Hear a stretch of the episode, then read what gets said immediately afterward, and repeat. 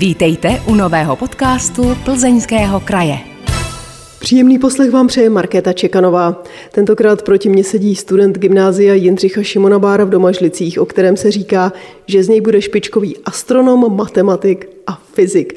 Jan Hercik, ahoj. Dobrý den, děkuji za pozvání. Na webu České astronomické společnosti se o tobě píše, Narodil se roku 2008 v Plzni, celý svůj život ale žije v Horšovském týně. Studuje na gymnáziu Jindřicha Šimona Bára v Domažlicích, vesmír ho uchvátil v 11 letech, nyní mu věnuje většinu svého času. Věnuje se teoretické i praktické astronomii. Na teoretické obdivuje možnost popsání vesmíru pomocí elegantních rovnic. V souvislosti s praktickou ho fascinuje pohled na vesmír vlastníma očima i svým 20 cm dalekohledem. Baví ho i popularizace astronomie a kosmonautiky, a to jak psaním článků, tak komentováním na YouTube či v rádiu. Roku 2021 vyhrál 18. ročník astronomické olympiády kategorie GH, o rok později pak 19. ročník v kategorii EF, na 26. Mezinárodní olympiádě astronomické získal bronzovou medaili, na první Mezinárodní olympiádě v astronomii a astrofyzice pro juniory zlatou medaili. A já bych ještě dodala, že v loňském školním roce si vyhrál Mezinárodní olympiádu v astronomii a astrofyzice v kategorii junior, byl si třetí na Mezinárodní astronomické olympiádě a z astronomické olympiády eh, si si hned ve dvou kategoriích přivezl jedno druhé a jedno třetí místo. To jsou neuvěřitelné úspěchy na to, kolik ti je. Kam prosím tě míříš, čeho bys chtěl v životě dosáhnout? Je toho docela hodně. E, nejdříve, to, co mě čeká úplně nejdřív po ukončení gymnázia, bych chtěl studovat nejspíše na, matematic, na matematicko-fyzikální fakultě Univerzity Karlovy v Praze, ale přece jen, co si budeme povídat, e, to uplatnění pro astrofyzika v Česku až tak široké není, takže bych určitě chtěl alespoň na pár let zkusit i studium a práci v zahraničí.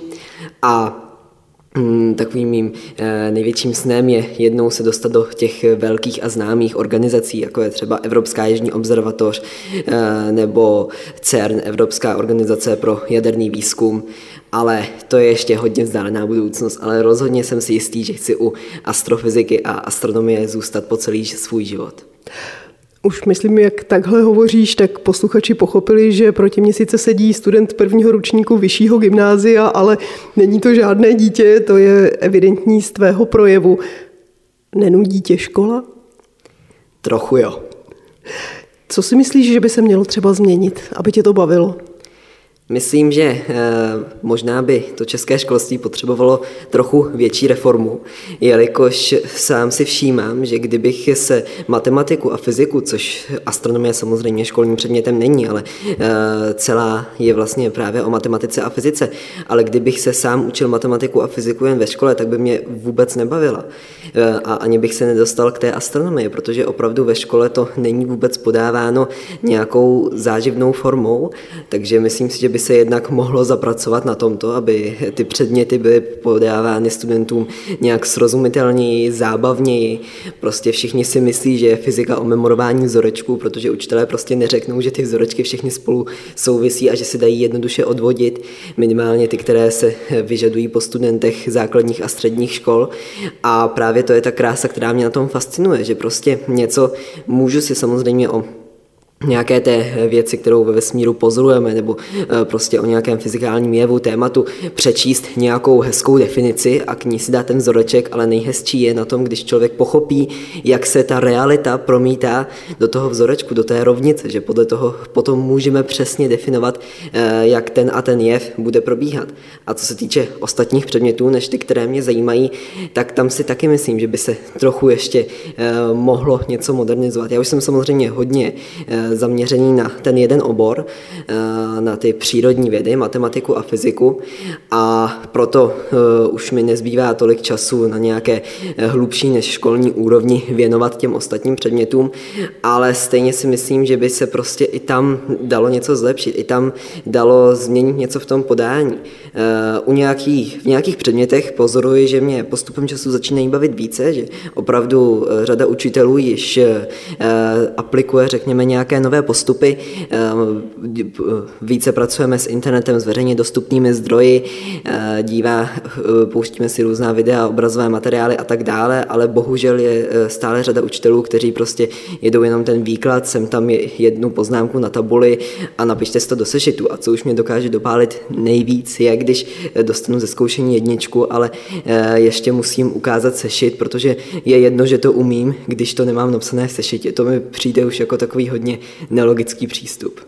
Samozřejmě spousta posluchačů si může říct, ano, ale ten Honza je geniální dítě, ten je úplně mimo všechny škatulky, takže to, že on to vnímá takhle, neznamená, že by to šlo aplikovat na všechny děti, které s ním sedí ve třídě. Zkoušel jsi někdy třeba doučovat spolužáky matematiku nebo fyziku a aplikovat na ně tenhle ten svůj přístup a viděl si, že to má nějaký výsledek a dopad? Párkrát jsem to zkoušel, eh, vlastně můžu říct docela pravidelně a dostávalo se mi dobrých referencí, že eh, to pochopili mnohem lépe než eh, od učitelů v řadě případů, ale já se vlastně nejen tím, že bych vzdělával sebe, ale mám, vlastně mě i pořád baví vzdělávat ostatní, tak se tím zabývám stále víc a víc a zejména od letošního školního roku, kdy už vlastně ta astronomie v tom českém školství de facto není. Máme dvě astronomii se věnuje eh, fyzika na konci deváté třídy dva měsíce, což je opravdu velmi, velmi málo. Když se podívám, kolik času se oproti tomu věnuje třeba hudební výchově, eh, která Samozřejmě, nejsem hudebník, na to budu mít trochu zkreslený názor, ale přece jen je to trochu nevyvážné, že někde se toho učíme z jednoho oboru tolik a ta astronomie to je něco tak krásného, co může děti motivovat k přírodním vědám jako celku, tak na tu se trochu pozapomíná.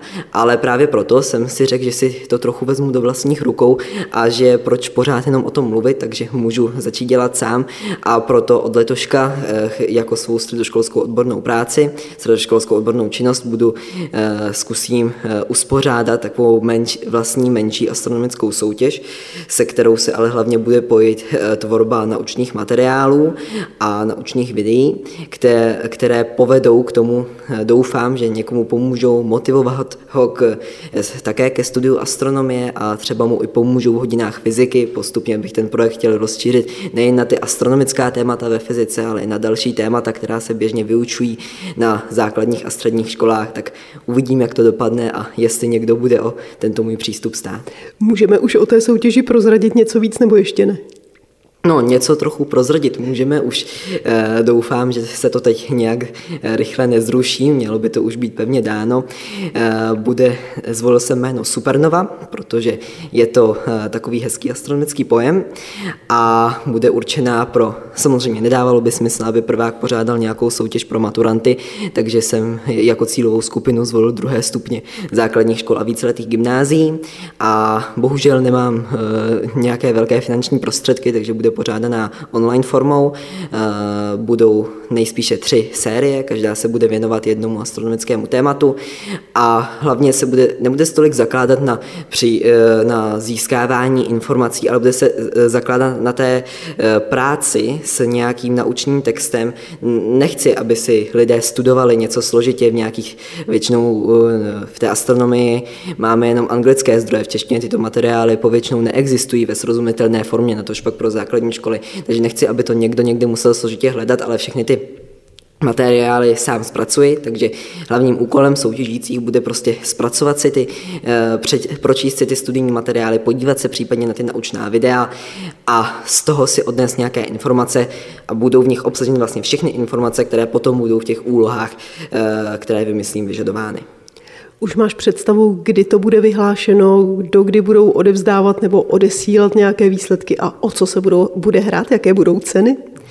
Eh, o těch cenách bych radši ještě nemluvil, tam to bude ještě v jednání, ale měli bychom začít. Eh, propagaci bychom nejraději zahájili v polovině září a eh, první úlohy by měly být zveřejněny v polovině října přibližně.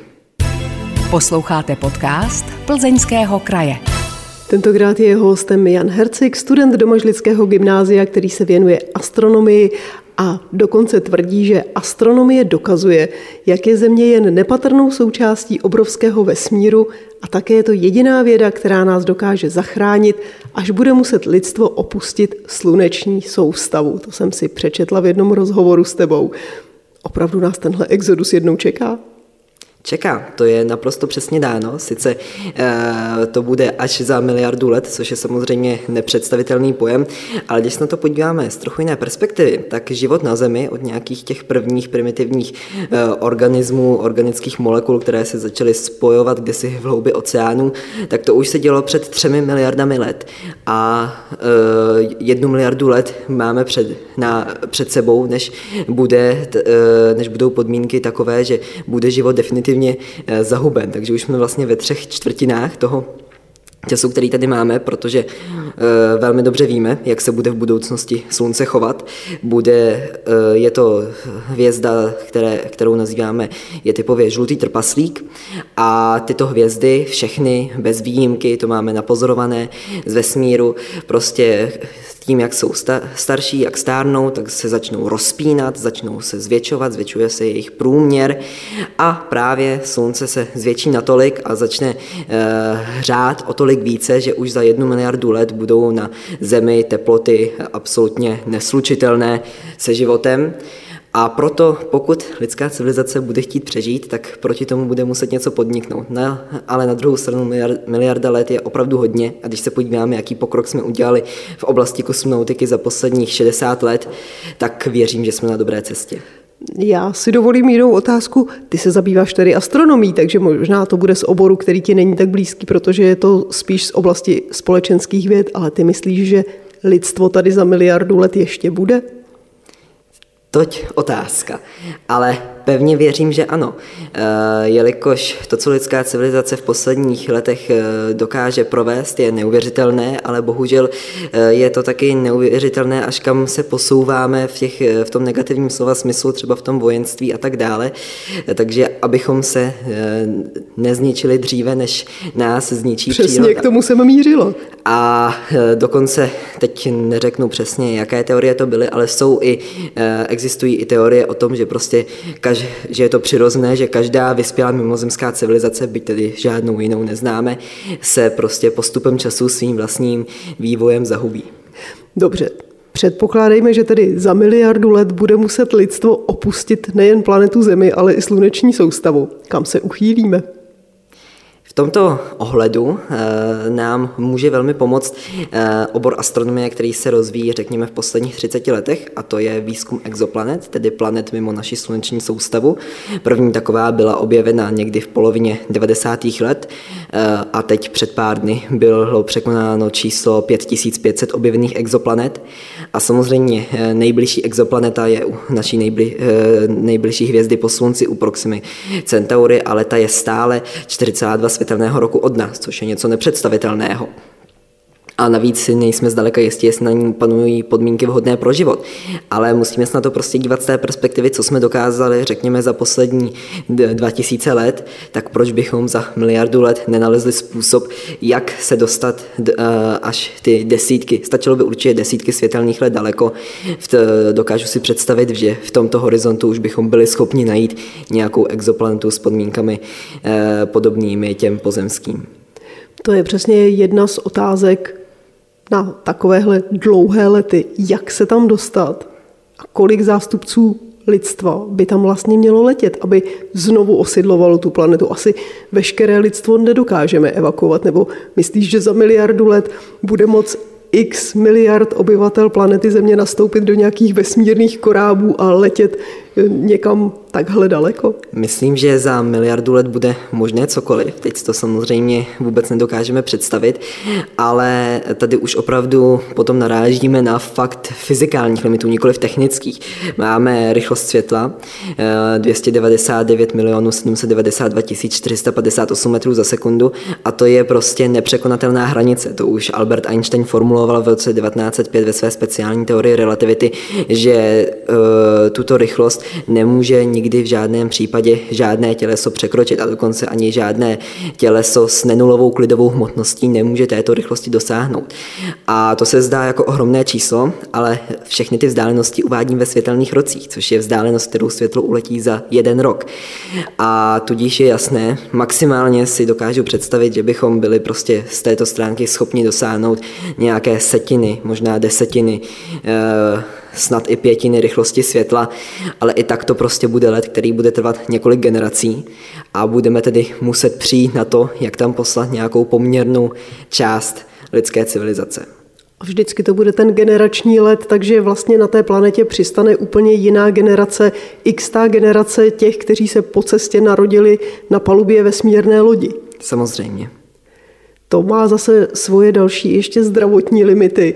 Takže těch témat, kterým se třeba ty jako astronom a astrofyzik budeš v budoucnu věnovat, je asi obrovská spousta. To je rozhodně pravda, byť tohle téma je pro nás přece jenom ještě trochu sci-fi a zatím zůstaneme u toho, že třeba eh, pořád jsme se ještě nedostali na Mars, což už eh, při přistání na měsíci v roce 1969 všichni říkali, že do 20 let budeme určitě na Marsu. Teď to platí stále, že do 20 let už snad určitě budeme na Marsu. Takže určitě předtím jsou ještě mnohé hranice, ale toto je spíše otázka pro inženýry, konstruktéry, řekněme, nebo naopak nějaké vědce z oblasti fyziologie. Eh, to, co spíše bude zajímat mě, bude eh, to posouvání těch eh, hranic eh, té observační, řekněme, astrofyziky, nebo možná i částicové fyziky, kdy nemá to, kdy to nebude mít takový přímý dopad, že bychom se tam někdy na to doletěli podívat, ale třeba právě studium těch vzdálených kosmických objektů nám přinese i nějaké užitečné aplikace v běžných případech tady na Zemi. Mimochodem řekl si slovo sci-fi, čteš rád sci-fi knížky, díváš se na sci-fi filmy? No, eh, jak se to vezme? Já mám rád takovéto realistické sci-fi, jako třeba eh, známá kniha Martian a prostě kde se třeba mluví o reálných kosmických projektech, akorát je tam trochu ta alternativní historie.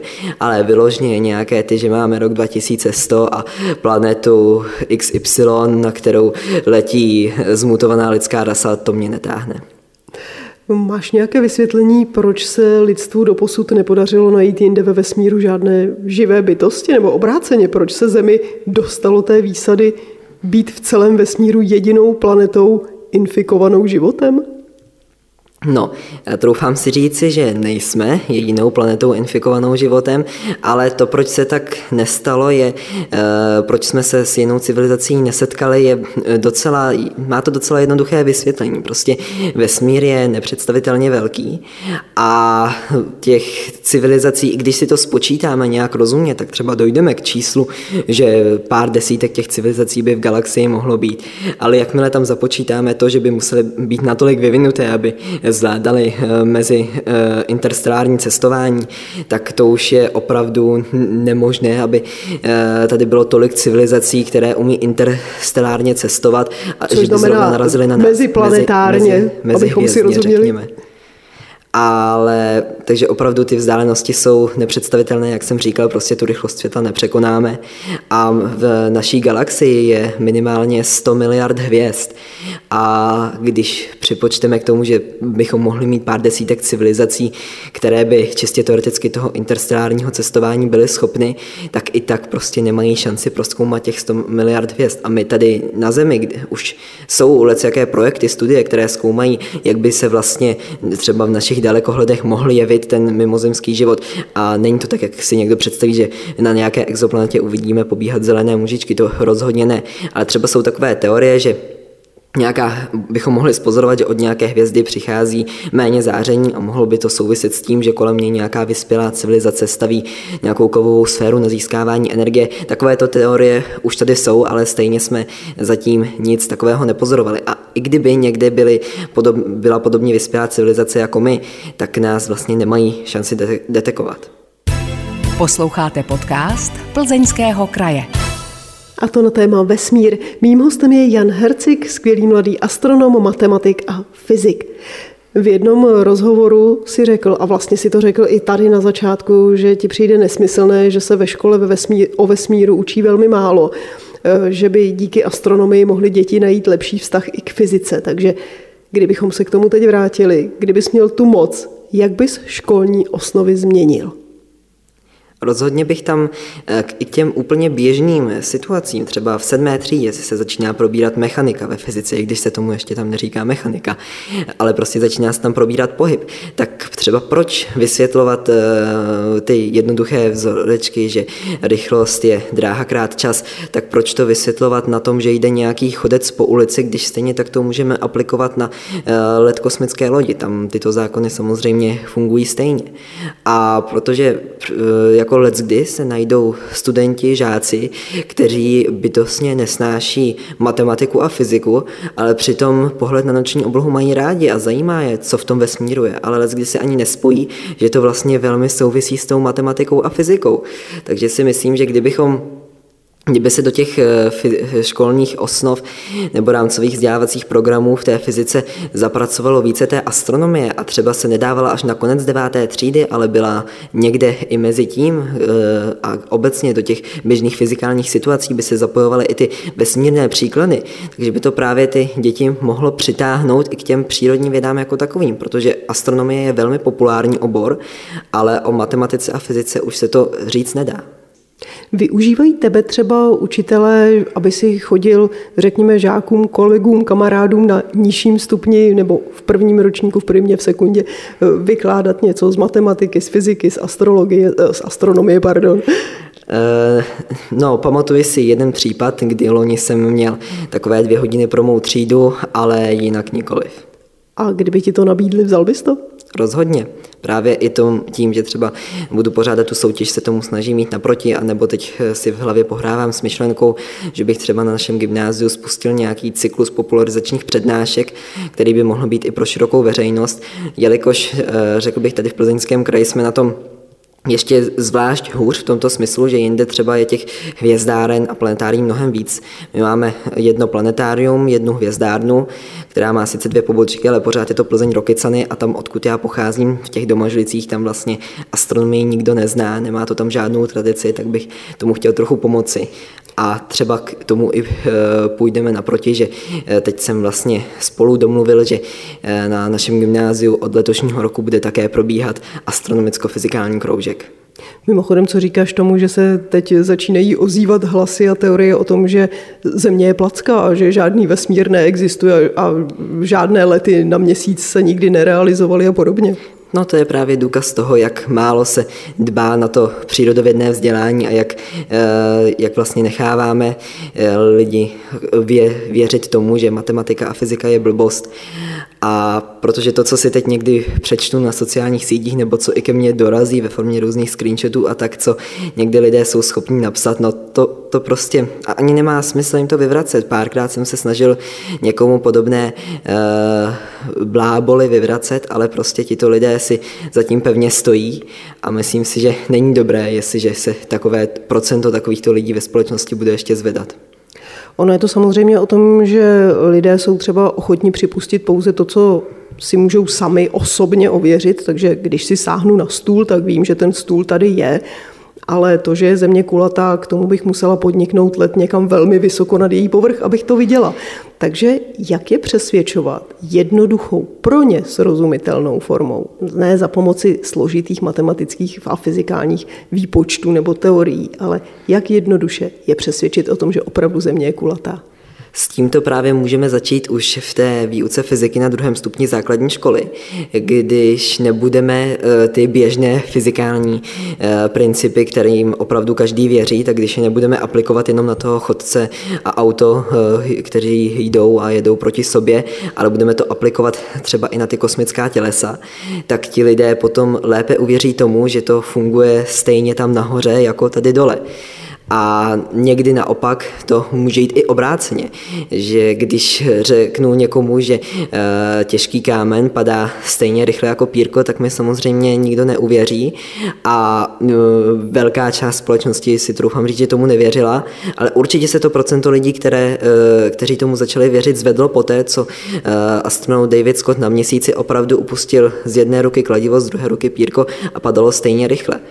A takže když si dokážeme pomoci představit nějaké ty jevy, kterým tady na Zemi brání třeba odpor vzduchu, tak stejně tak bychom si obráceně mohli pomocí těch běžných pozemských eh, jevů a zákonů, které tady platí, představit i eh, představit, že to tak je stejné ve vesmíru.